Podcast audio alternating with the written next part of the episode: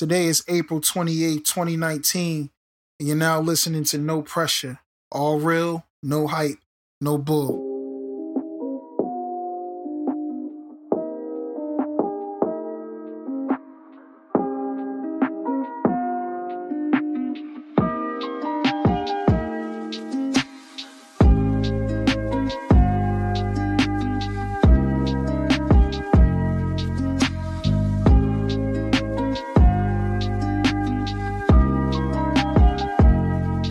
So I just got off the phone with a friend of mine who is starting a podcast and they wanted to ask me for advice, right?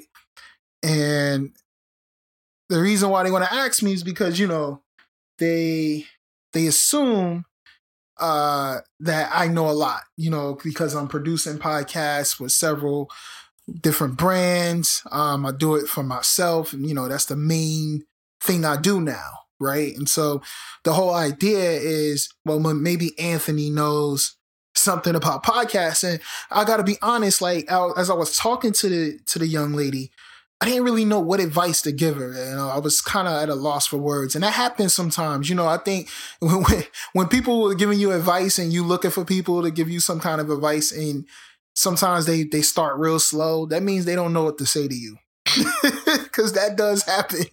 And I was at a loss for words. I'm like, I don't know what to tell this young lady. But then um, I started thinking about a book that I read earlier in the day about investing. So it's so interesting when you invest, especially when you invest like Warren Buffett, which the book was about. They were talk they was talking about you should look for a moat and maybe I'm getting this wrong. I'm probably getting this wrong, but a moat is like your special sauce. Like what what does a company have? And they basically saying, well, listen, we want to find companies with special sauce who has that special sauce, but they're undervalued. And that's the way, you know, Warren Buffett likes to invest. Right. And so my thing is if you're creating something, and this goes beyond just podcasts, like I feel like if you're creating something, um, you should be creating something with some kind of moat to it.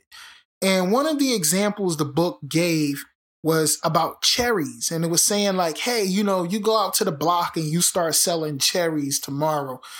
You're not really going to sell um, a lot of cherries because you don't really have something different. Like if somebody next door, like my neighbor, wanted to start selling cherries, you know, you couldn't tell the difference between those cherries. And when you're talking about starting a new podcast and you you're interviewing a whole bunch of entrepreneurs, what's gonna make your podcast different? Right now, there are a lot of people that I admire, that I listen to, that are doing the same exact thing. Everybody's interviewing each other. And that's dope. And I like that. But there's nothing special about it either. You know, that's the plain truth, right? And it doesn't really have a moat. It's basically you being in the room, you know, being a fly on the wall in these conversations. And I love listening to it and I love being a fly on the wall. But I know that these particular podcasts probably won't go on to be like, you know, large podcasts. And I don't think the people creating them uh, are expecting that either. But you know, if you want to really create that large podcast that everybody's listening to, then you got to have a moat. And if you're trying to create that large business that everybody is buying from, I think it requires the same energy. And so, I don't know, maybe I'm rambling, maybe I'm not.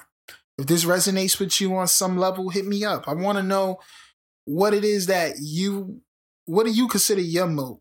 Or your special sauce or what it is about your business that makes you that much different from the next person because I don't want to be another guy on the block selling cherries. Something needs to be different. Peace. Yep. What are the key indicators you look for within companies before making an investment? Well, I look for something that does give them a motor, around We have a company called See's Candy out on the West Coast. See's Candy is boxed chocolates. If you give a box of See's chocolates to your girlfriend on the first date and she kisses you, we own you. You know, I mean, we, we can raise the price tomorrow and you'll buy the same box. You're not going to fool around with success. So the key there is the response.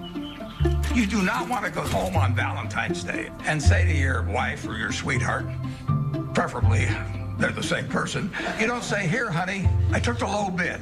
It doesn't work. Price is, to a degree, is immaterial. If you've got an economic castle, people are going to come and want to take that castle away from you. And you better have a strong moat. You better have a knight in the castle that knows what he's doing.